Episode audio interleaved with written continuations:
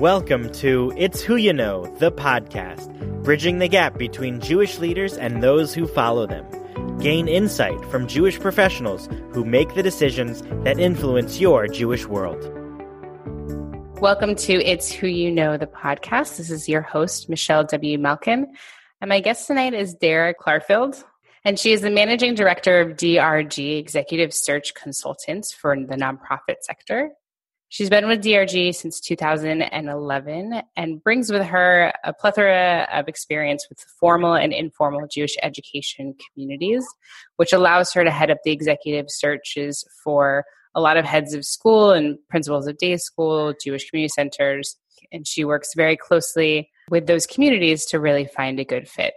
And what made me want to bring her on the program today is when I first came to New York and started doing my searches, I saw this name, DRG, pop up um, every time I opened a search for an executive. And I asked a few people, what is this uh, organization that does all these searches and, and finds all these executives? And so, as I thought about things that might be helpful or interesting to our audience, I really wanted to be able to speak with somebody about the work of filling these high level positions. So, Dara, thank you so much for coming on the program.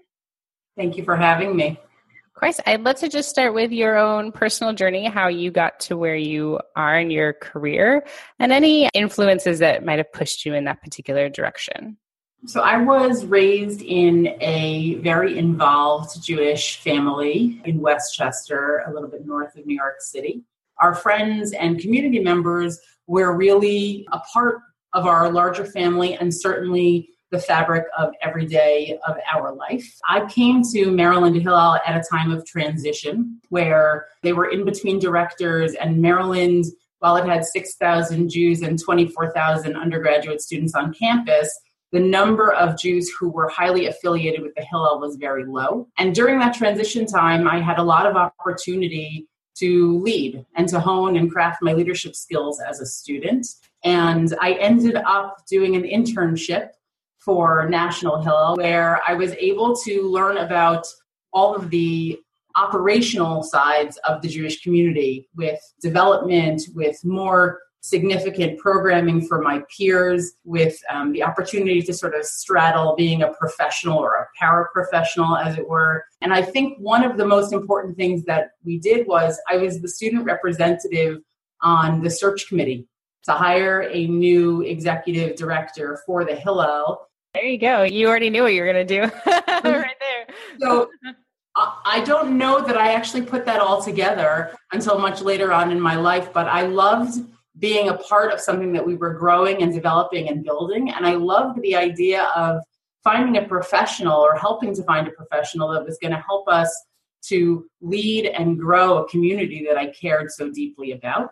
I ended up staying in Washington, D.C. after I graduated. I went to work for a year for the Panim El Panim program, which was a program that brought high school students from across North America to Washington, D.C. And during the course of that tenure there, I was trying to figure out what, what was my next step. And Sid Schwarz, who was the founder of the program, was very influential for me in kind of thinking about what were the constructs of leadership that significant Jewish leaders would need to have and own and hone as a craft to be involved in the Jewish community. And one of the things that I learned from him was that one of the most important things about being a Jewish leader is really having a very profound sense of Jewish literacy.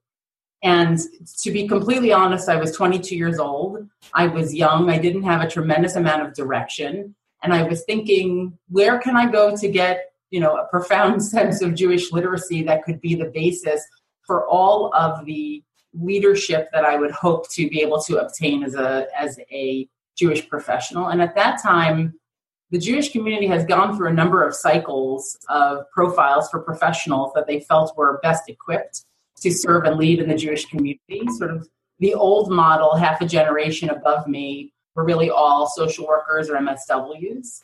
Um, at the time that I entered interrabbinical school to sort of obtain that sense of Jewish literacy. Being a rabbi was one of the ways that people would allow professionals to get to the top of their game. Unfortunately, I think that the tide shifted a little bit while I was there, and the community began to think about what are the business skills that people would need also to lead, and that it was beyond the Jewish literacy piece. I think Hillel was a profound example of this because we had a lot of rabbis who were running Hillels because that made sense for a lot of years. But right. Hillel really transformed itself and became an organization that was infusing itself with both programs and innovation and projects to serve a wide range of students on campus. They started this whole notion of engagement really in the Jewish community. It became very clear that both sets of skills were needed, both the Judaic literacy and the content, and also the business skills, because rabbis who were not trained in that in rabbinical school were running these institutions which had buildings and budgets and program dollars and operational needs and all kinds of things that might fall under management. And I think the community responded appropriately by allowing some kinds of professionalized uh, degree programs to sort of pop up all over the place. Some had existed beforehand, but you could really sense a shift sort of in the late 90s and the early 2000s that the community was really beginning to think about what were the right kinds of leadership skills that people would need in order to transform organizations in the Jewish community. And it was always about content, but it was also about leadership skills. It was becoming more and more about competencies in the areas of operations and strategic thinking and innovation and expansive thought um, and practice beyond the realm of content knowledge. Uh, and about halfway through rabbinical school was when I think I realized I wasn't sure why I was in rabbinical school anymore, mm. and that perhaps I had made a mistake, but wasn't sure what else to do. So I finished the program, and when I graduated, I became the executive director of a very small nonprofit that doesn't exist anymore called the North American Alliance for Jewish Youth. I left that organization to have a second child. And right when I was about to give birth to my second son, I got a call from UJA Federation of New York. And they asked me if I'd be willing to take on a project part time to develop a program that was funded by a former president of the Federation. And the goal was to develop a next generation of lay leadership for the Jewish community in New York. So I was the founding director of the Shapiro Family Fellowship at the UJA Federation of New York, which is now in its 10th year. And we had a great time developing a program that would allow these 20 somethings to really think critically about their relationship to Israel, their relationship to being Jewish, their relationship to their own personal profession and sort of beginning to cultivate and grow them as the next generation of Jewish leadership for the New York UJA Federation. About five and a half years into that, I had had a third child, and I was working from home part time on this project, which, by the way, was very progressive for UJA Federation, which had really historically been a bricks and mortar nine to five or eight to 7 mm-hmm. kind of place. And they were very kind and gracious to me. Deborah Joselow, who is now the Chief Program Officer of UJA Federation of New York, was extremely thoughtful in the way in which she managed and guided my growth there, uh, particularly around work life balance issues, which is an entirely different podcast mm-hmm. that we, we could talk about. But I was very lucky to have somebody who understood that I needed to do my work but that I could do a lot of it from home and that I had right. a young family and that we were developing, growing something. Mm-hmm. And it was a great job for me that I learned a tremendous amount about budgeting, about organizing, and it was a really nice way to run a project that was embedded in a larger organization. So I wasn't responsible to a board. I was responsible to one particular funder family and to a number of senior professionals at the Federation. But I didn't have to juggle all of the different pieces of managing constituencies of boards and funders right. and staff and and and which is you know complicated to do and at that time in my life was not something that i was interested in with three very young children mm-hmm. so five and a half years into that job my husband actually got an email from david edell the president of drg my husband had known David for a long time. And the email said something like, We're looking for somebody to work in the Jewish practice at DRG to join us.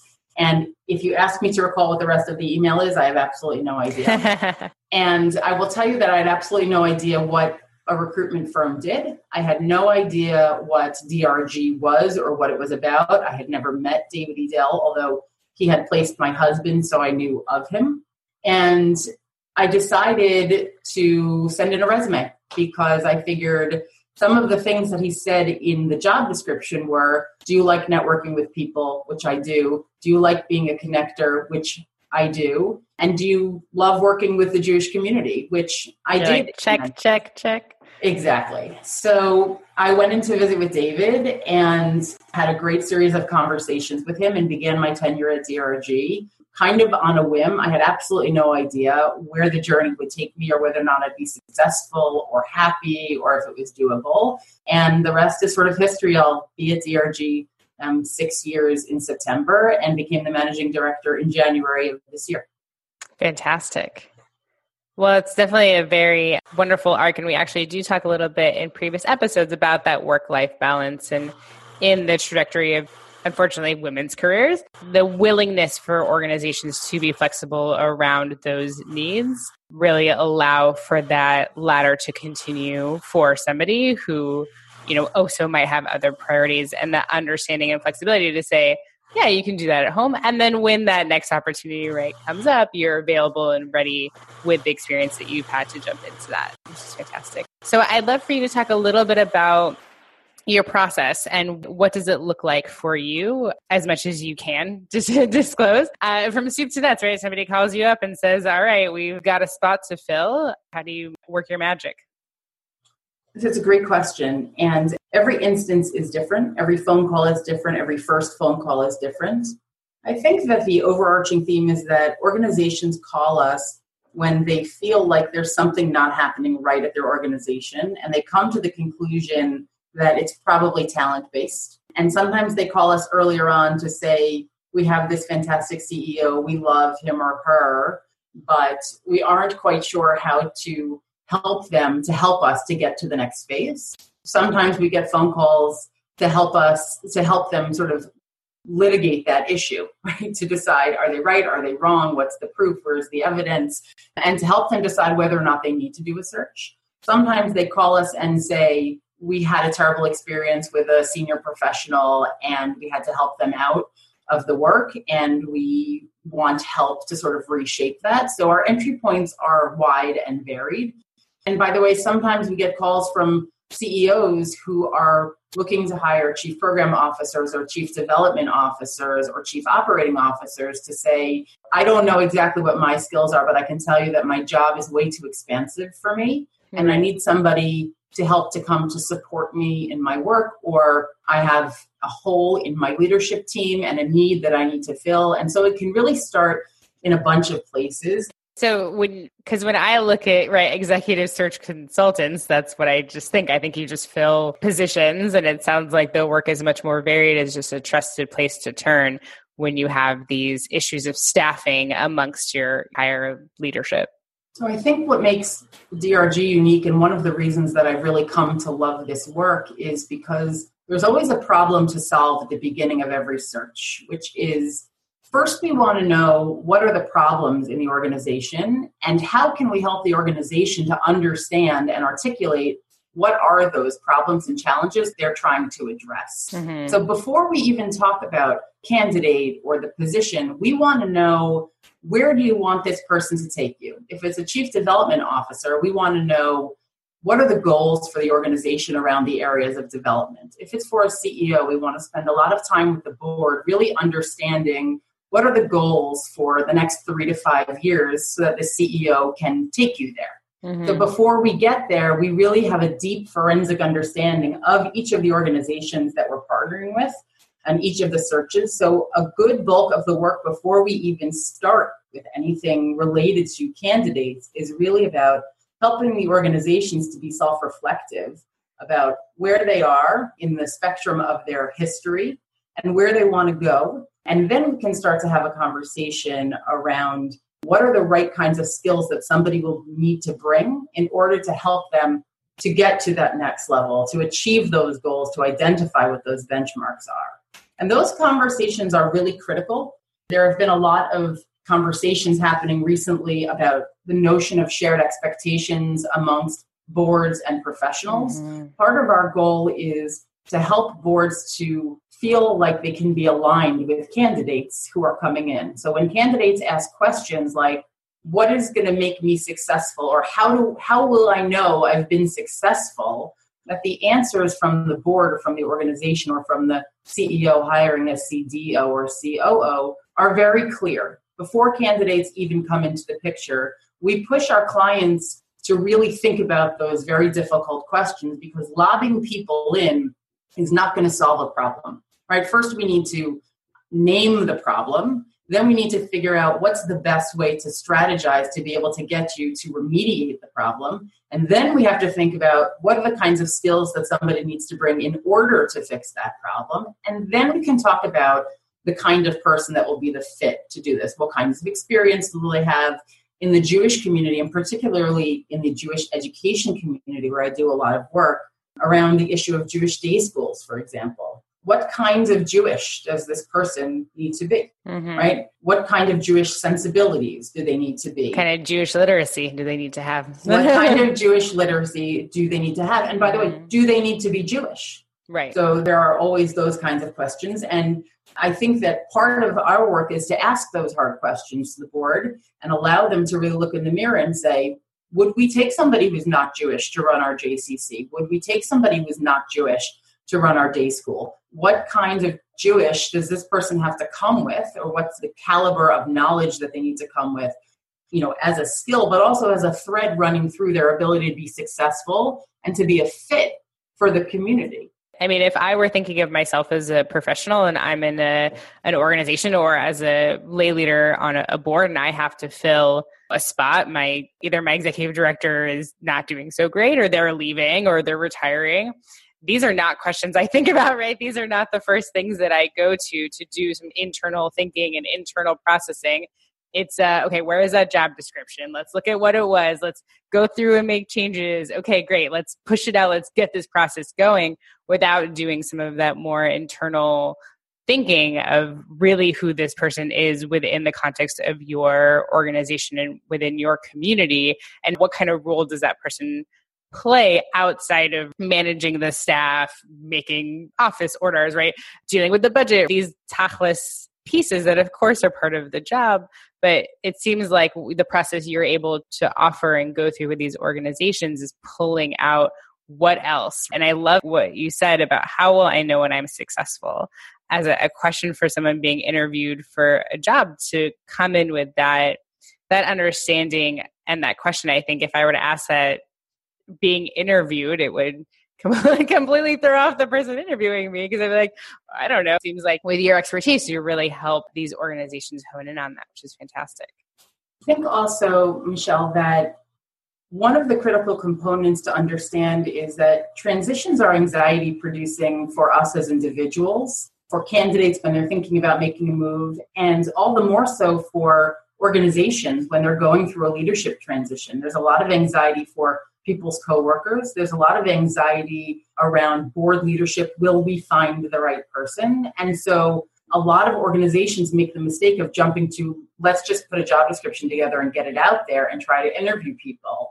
Our job is to actually slow people down and to make them think critically about all of those pieces before they begin to talk about candidates. Let's talk about who we are and who we want to be, because that's what will ultimately drive candidates to having an honest conversation with a board or with a CEO to share those expectations and to make sure that you're getting the match for a shared set of roles and guidelines in terms of where you want to go. And I think that is a primary reason to use a search firm is for the guidance mm. to sort of manage the anxiety around the transition and for all of the other reasons, which is to help you with pacing and timing, to be a very strong advocate on behalf of your organization to tell the compelling narrative and to tell the story of who you are and to explain to candidates what the opportunity is, what the challenges are in a very truthful and realistic voice. You know, the challenges are what the work is. And when candidates ask, What's my job? What do I do every day? And by the way, where will all that daily work lead? Where do they want me to get? That's really important for us to be able to help everybody to frame as they move through the process to be able to consistently ask those questions and to have them answered in a very thoughtful and I think singular way. This is Michelle W. Malkin, host of It's Who You Know, the podcast. We've been listening to Dara Klarfeld, Managing Director of DRG Executive Search. Our next guest is Drew Kugler, a leadership and communications consultant that's worked with a variety of Jewish organizations, mostly in the area of conflict management. Let's listen to a bit of our conversation. But here's what's missing. And what is present in your example is at least somebody being menschy enough to show up face to face and at least move in a direction of honesty. That's pretty good. Now, on my website, you'll, you'll see I break this up, right? Into people who won't do anything. I call them the silent, people who will vent, who will find the friendly face, and then people who, sort of like the example you were talking, are what I call the honest people. They go in and they give their honest opinion face to face. Yay. However, the fourth place is what is so rare. And the fourth place is where you go in, and here comes the key difference. You go in with a clear intention to engage the other person toward understanding their position. That was Drew Kugler, leadership and communication consultant that we'll be hearing from in two weeks on our next episode. And for now, back to Dara. Have you ever come into a situation where either you say, there's just a lot going on here, seems like you guys might need to hire a different consultant to help figure this out, or a situation where it's like, I don't think that you're actually looking for X. I think that you're actually looking for Y. So, yes, and yes. Oftentimes, we will meet with an organization before we contract with them, and many times we have said to them, You're not ready for us yet. You need to make some difficult decisions, or we can help you to make those difficult decisions, but it's going to be a longer on ramp to the search. And it really depends on a case by case basis. We're always looking for creative partners that we can say to organizations, we know this consultant who's really excellent in this particular area that's not in our wheelhouse to be able to prep you and we stay involved and connected with those people in order to sort of get the organization to a place where they need to do a search and they're ready to do a search. A lot of organizations, as I said, I think driven by the notion of anxiety and truthfully around the notion of need, right? If mm-hmm. nobody's sitting in that CEO chair, who's filling in? Lay leaders who don't have right. time other senior staff members who also don't have time who are taking on taking on multiple portfolios and truthfully a lot of times and this is a systemic issue i think not just in the jewish community but broadly this notion of building a bench of leadership or a leadership pipeline mm-hmm. um, a lot of organizations and a lot of ceos have not historically spent time on that because they're very busy doing the work that they actually need to do and don't view that as a piece of their work. And more and more, I think, in the Jewish community, you know, the organization Leading Edge and a bunch of other organizations are raising people's consciousness and awareness and bringing that issue to the forefront of the notion of building that pipeline so that there isn't this anxiety around the transition, so that there isn't such a steep learning curve by grabbing somebody from another organization and expecting that they're going to come in with either a Rolodex of people that they can just quickly go right. to for development ask, or to just sort of put them as the CEO and assume that everything that they've learned from being a CEO in a smaller shop or in a different kind of organization are all going to be transferable and getting them up and running. So leadership transitions are costly in terms of time for everybody involved. I think they're anxiety producing for the community of people who are touched by this leadership transition. And also, they require a tremendous amount of patience from the organization, from the board, and from the candidates who have to recognize they can't change everything all at once and that they really will probably need a year to learn and a year to plan and a year to implement when they first get going. Right. I'm lucky enough to be having a conversation with Gali Cooks on one of our episodes to really talk about the, their research and their work. She's a DRG placement. oh, fantastic. and and a good friend to us at DRG and David E. Dale, the president of DRG, sits on their board, and we're very involved not just Makes in sense, right? placement but in thought leadership issues around this, particularly in the Jewish community, because those of us at DRG who work on the Jewish searches all come from a long history and experience of working in the Jewish community and care very deeply, not just about the work that we're doing, but about the overall growth and development and strengthening of the Jewish community. And so those kinds of things are very, very important to us. I know that you talked a little bit about the difference and, and, the shift that I think a lot of people are aware from this Jewish literacy and social work to more of a professionalization in my own graduate work at HUC. Everybody got a social work degree and it was a communal service. And that was how you got into Jewish community work. And now people are getting MBAs and people are getting, like myself, MPAs and far more specific skills, right, on budgeting and strategic planning.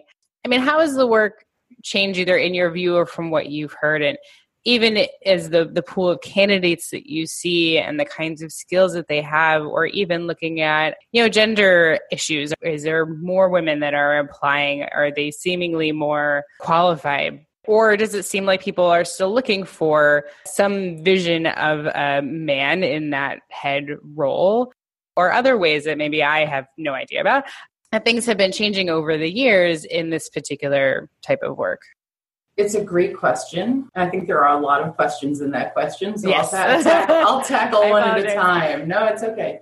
We have a very interesting perch at DRG to be able to watch the talent transitions in the Jewish community sort of in real time as they're actually happening and the conversations around who is placed in leadership positions and who positions themselves to be placed in these leadership positions.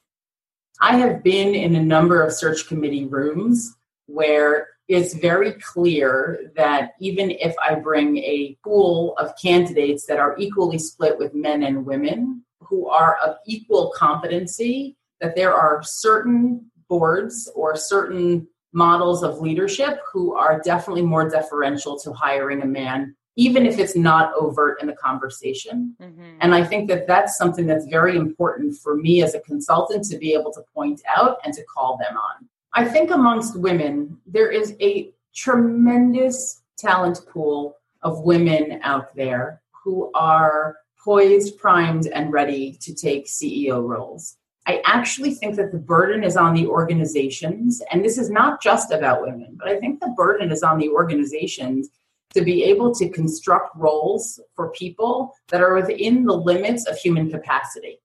Mm-hmm. And that's not an issue of women don't want to step into these CEO roles because they also have the primary responsibility of the kids or whatever it is. I think it's incumbent upon the search committees and the boards to understand that most of these big giant CEO roles are really too big for anybody to be able to handle in a very significant way without the right kind of support. And which is why I go back to how do I know I've been successful, right? How do we create a sense of shared expectation amongst our boards and our candidates so that the boards are interviewing people based on the understanding that this is a job for one person, right? And if it's not a job for one person, then they need to actually make two jobs. Or they have to be willing to say that of the 10 things that we must have the CEO candidate to do,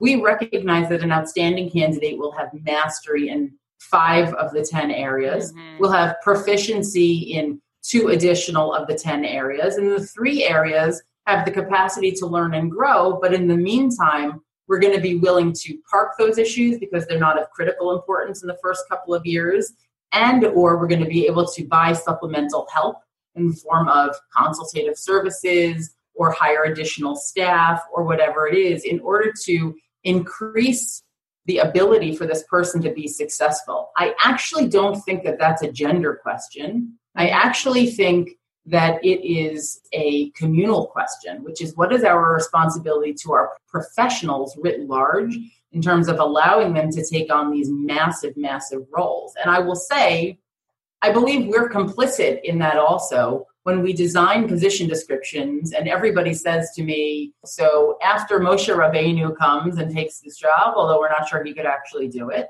or after you find me that magical unicorn who right. can do this job, although we're not sure you can actually do it, right? What's the real work here? So the, the notion that you're hiring somebody with the idea that there are elements of the work that they can learn and grow into.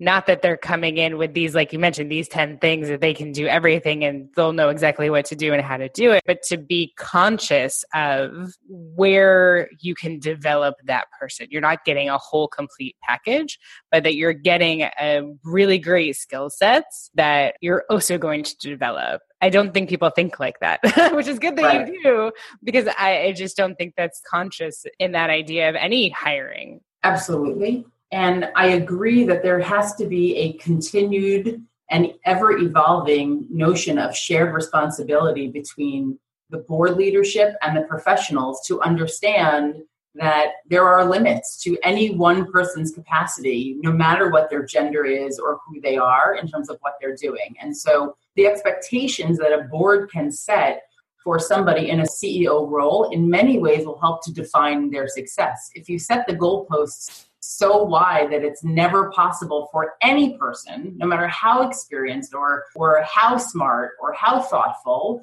to be able to get their arms around it, they're never going to be successful. So there has to really be somewhere in the middle where people are, where boards are willing to identify candidates where the work is sloppy and complicated and oftentimes difficult and challenging in the beginning, but that they provide the right kinds of support for that person to sort of wade their way through that difficult time and to help them to be a cheerleader and a support financially to them, to be a support for them in work life balance, to be a support for them, truthfully, just by offering kindness around the notion of saying to them, we Absolutely. understand that this work is challenging and we appreciate all of the hard work that you're doing. I think those kinds of things are very, very important. There's a way in which we think about compensation that also needs to be shifted. Obviously, the issue with men and women in terms of pay is a huge problem. I've seen it up front a hundred times, although it's not overtly named in any of these rooms. It is definitely there, and it's my job to sort of get in the middle of that and ask people and sort of demand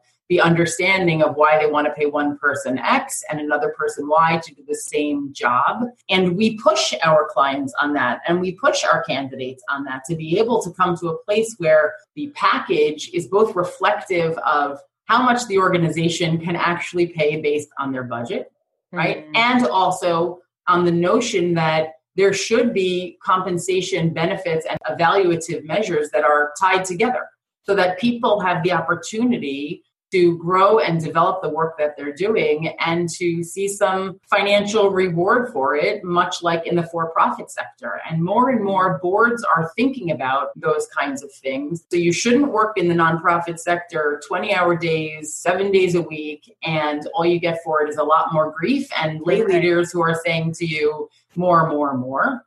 The thing is, you're not making it that the bonuses or the money are a motivator, but they're in the appreciation of, right? It's not that, you know, if you hit XY goal, you'll get XY, right? Tying it to performance, but saying, wow, you really grew in this area. We really recognize that this particular project was difficult and you really brought us through it. You know, we're going to reward that with not only praise and appreciation, but a financial benefit as well the community, the Jewish community, I really believe needs to view itself with a sense of collective responsibility around being able to recruit and retain professionals. And one of the ways that I think retaining professionals is critical is sort of back to that basic notion of kindness. People want to be treated with kindness. People want to know that they're going to a great place to work, both on paper and in the ethos of the place. And they want to go to a place where they feel like their work is appreciated and valued and where there are people who are thinking about their career trajectory and are willing to give of themselves, especially at the early stages of somebody's career, even though they know that they may work and mentor and guide somebody for three, four, or five years, and then they may take all of their learning and go somewhere else in the Jewish community and continue to grow. It's an exceptional CEO or senior professional or lay leader who recognizes that the work and the sweat equity that they put into developing particularly young professionals is valuable to the whole community and is not just about the single agency that they serve, but is really about getting the whole Jewish community to move to a better place of more competency, of the ability to retain these top notch professionals and to develop thought leaders at a very young age who are going to want to stay and work for the Jewish community because that's really what we need, especially in the world we live in today. Yeah, but even if it is selfish, right, then you've got somebody who's going into the world of a different organization who you know has those skills in part because they worked with you in part because they worked with your organization. Now they're going somewhere and being awesome somewhere else to say oh wow they're so awesome because they got all these skills and they were mentored. And now they're still a friend of your organization. Maybe they come to your events. Maybe they money you're I mean, there seems to be a lot of, you know, benefits to, and then your reputation, right? And the larger Jewish community benefits from being able to grow and release, if you will, Jewish professionals in that pipeline and not look at, uh, there was a line in one of the e-Jewish philanthropy articles that it's been going around a bit, you know, we're human beings and not human doings. And I'm sure you've heard that. And as professionals, and I'm sure I'll talk to Gali a little more about this, but looking at it as a person and not just the task that they're performing. And I think this goes back to mentioning it before that there's going to be things that that person's going to grow into and or that that person's going to make mistakes, right? They're not going to come in and be this saving grace of whatever your issues are, but you know, maybe they're going to come in if they don't have this, how will I know I'm successful? And they come in and they see that there's something wrong with their staff and they fix it. And like, wait, we didn't want you to do that, right? We thought our staff was great. Why are you concentrating on our staff when we want you to concentrate on somewhere else and really setting those expectations? Fantastic. So my next question, since you know our audience is really geared towards Jewish professionals in all stages of their career, if we have Jewish professionals that this is what they want to do, they see the top and they say that's where I'd like to be eventually. And as you mentioned, every organization has their own needs and their own things that they're looking for. So there probably isn't, you know, oh, you should do X, Y, and Z and you'll get any executive job. But what should somebody be looking out for? What should somebody be thinking about as they're moving through their career if that's the kind of position they want to be qualified for eventually? I think the single biggest factor in helping people to get where they want to go is to allow people the latitude to be able to develop a very secure sense of self of actually where they'd like their professional journey to take them meaning it's not just that somebody starts at the beginning and you know their north star is becoming the ceo there are people like that and that's absolutely fine and appropriate there is nothing wrong with somebody saying i'm really an excellent COO. I'm really an excellent number two. I'm really the best possible whatever it is. And I want to be the best version of my professional self in the correct context. So I think a lot of it is actually about people understanding themselves and really they, where they want to end up. And I think there's no specific formula for that, but I'm pretty sure that it has a piece of passion involved, right? And a piece of self fulfillment and a piece of happiness involved. I'm a big believer that people should like what they do. That doesn't always mean it has to be easy all the time. In fact, right. I think that people are more able to handle challenging situations in contexts in which they feel like they really belong and they value their purpose in the organization no matter what the challenge is and that if they don't value the organization and the work that they do broadly or it's too big for them because that's just not who they are where they want to be mm-hmm. that's when the challenges subsume you and people who are best positioned to overcome challenges or to work through them and to get people to sort of join them on a journey are people who really understand what their direction is where their course is and what their ultimate goal is and i think goals can change and shift as you get older and you learn from different people you may decide one day in your 50s now I'm ready to be a CEO, right? Whereas right. beforehand, that wasn't really something that you were considering or interested in. And there are people who come out of college thinking, I want to be a CEO and I'm on that path and I'm going to figure out how to get there.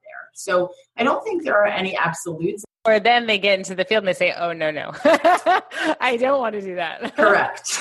Um, I go back to the notion of career lattices, right, which may be something that's overused instead of ladders, but I really do believe that people have multiple entry points and pathways to getting where they want to go. And getting where they want to go doesn't necessarily mean to be at the top. It really needs to be at a place where you have a tremendous amount of satisfaction and self fulfillment. And those things evolve. There are people who are in organizations five, six, seven, eight years who love every minute of it. And only towards the end of their tenure do they realize, okay, I think I've actually done everything that I can do here that's a really good time for them to begin to look around and begin to think what's my next challenge right what does that look like for me to broaden my horizons what skills can i bring so i'm not sure that it's always linear but i do think that it's important for people to constantly be doing some kind of self check on where do i want to be now right? What is my goal for this moment in this context in this part of my life? And make sure that it is always aligned with their values and principles about who are the kinds of people that they want to work with right? Is the scope of work a real reach for me and therefore i need to be a learner of real hard skills in order to do my work right? Or is it the kind of thing where i want to think more critically and less operationally right and then maybe i want to go to something more operational and less critical thinking piece i mean i think that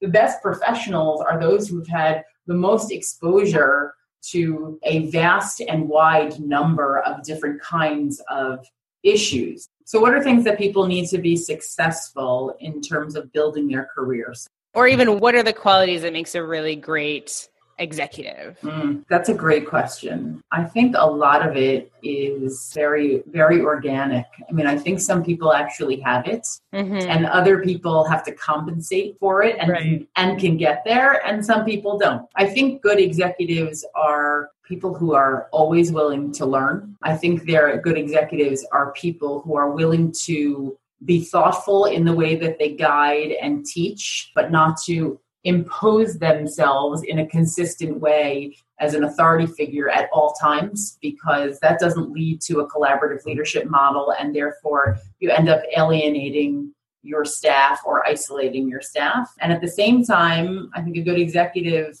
really has to have the ability to make very strong decisions to hire and fire. And i think good executives are inspirational either internally, right? An, an inspirational manager is equally as important to me to identify as an inspirational community organizer. Mm-hmm. The best CEOs are people who have both the external facing piece and the internal facing piece.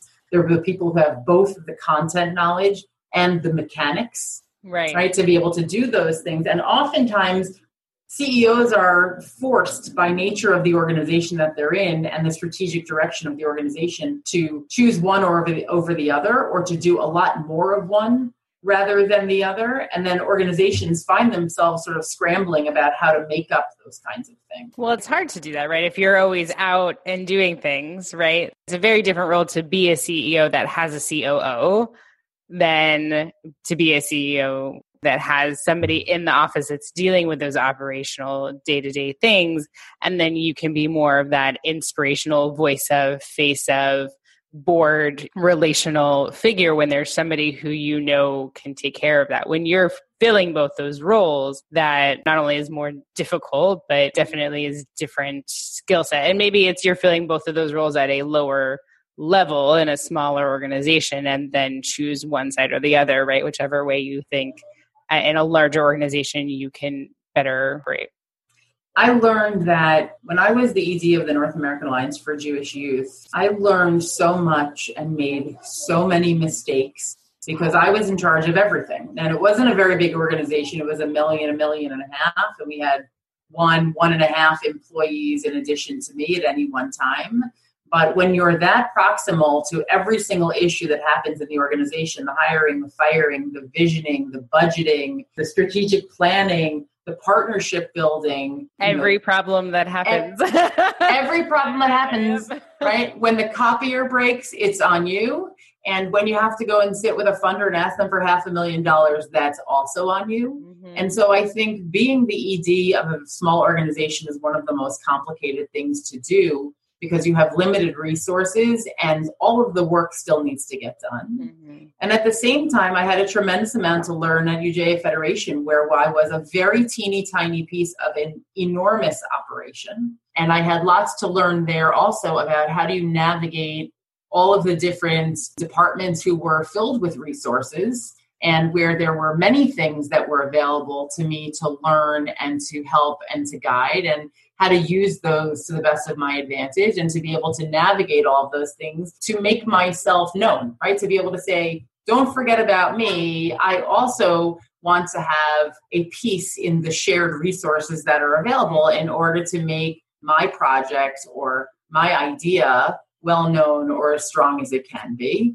And then um, still being able to advocate for yourself is not always easy. Being able to advocate for yourself is critical. And not just when you're a small fish in a big pond, when you are the head of an organization, being able to advocate for the organization mm-hmm. is key. When you are a younger employee, being able to advocate for yourself to say, I can take more on, to say, this is too much for me, to be able to say, I want to learn, help me, take me with you, guide me, grow me, those kinds of things. Right. All of that falls under that. How can I advocate for myself? And, you know, so Michelle, I go back to a lot of those issues. Success, I think, in any of these constructs is really all about our ability to be very keenly aware of who we are in the particular context that we're in and to really know what our strengths are, what our weaknesses are, and where we have inflection points that will be helpful to us to either grow and develop or to step aside. I think those kinds of things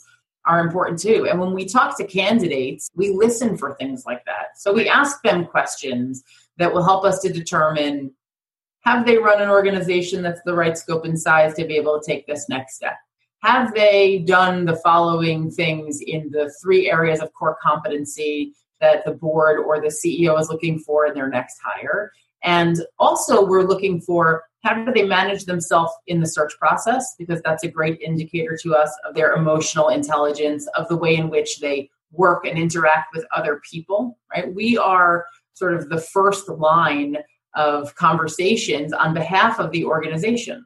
Mm-hmm. So it's very important for us to be able to evaluate not just people's skills and experiences, but we're also thinking about how people are managing themselves through the process because that's a very important window or indicator how they'll manage themselves in situations when they're with funders, right? When they're trying to sell but not oversell, right? When they're trying to say, hmm, I don't know the answer to that question, but here's right. how I might figure that out, right? We're listening very carefully for things like that because that kind of data collection for us is critical. Our clients ask us for sort of a well rounded version off the page, off the resume of who these people are. Right. Do you ever give candidates that don't get the job helpful feedback or any conversation of, we really loved you for X, Y, or Z? And, you know, I think if you could grow PG and F, you know, we'd love to see you back here. We'll keep your resume because, you know, you, this wasn't the right fit, but we can tell that you're great. One of the things that always frustrates me, right, when I started this process, I interviewed for a job I really wanted.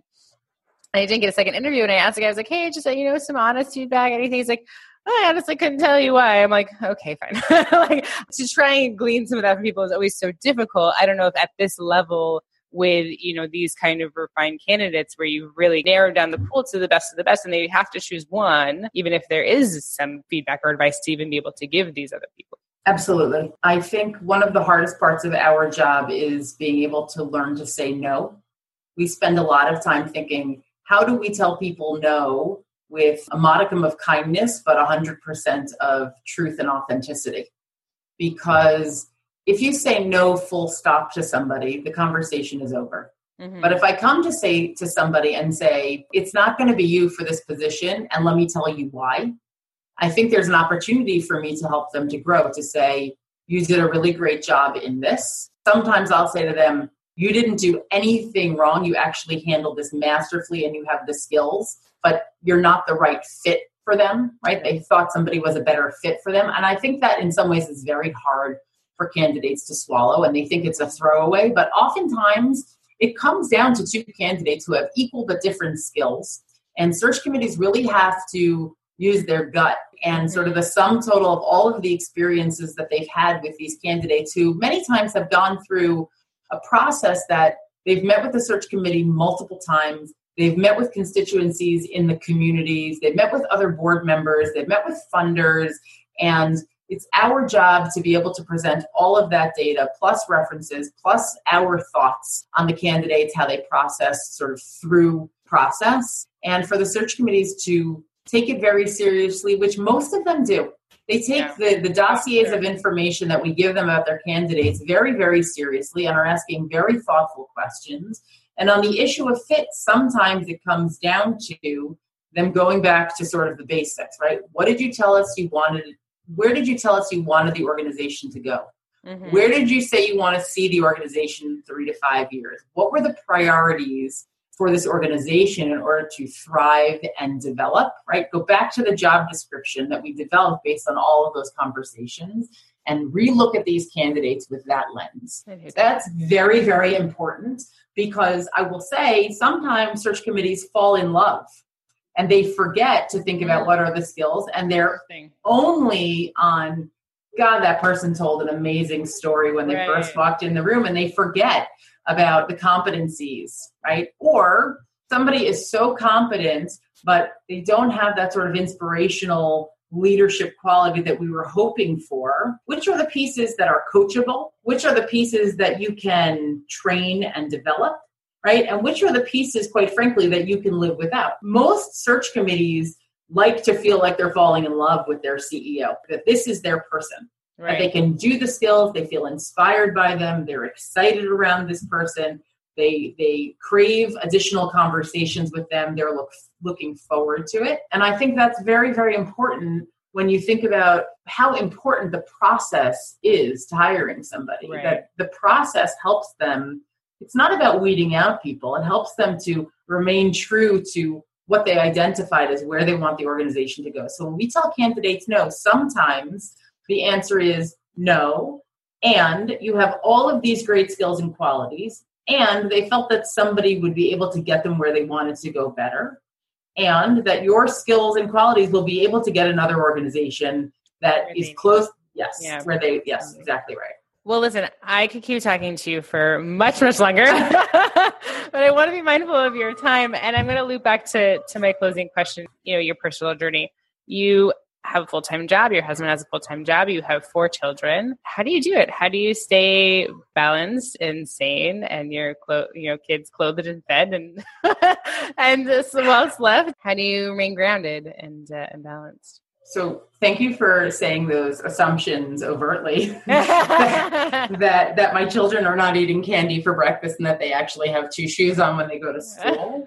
I really function on the notion that sometimes good enough is actually just good enough. And I can't be perfect for everybody at all times. You know, as a mom, you have a responsibility to yourself, to the people in your family, to your children, to communities, to volunteer opportunities, and obviously to growing myself as a professional.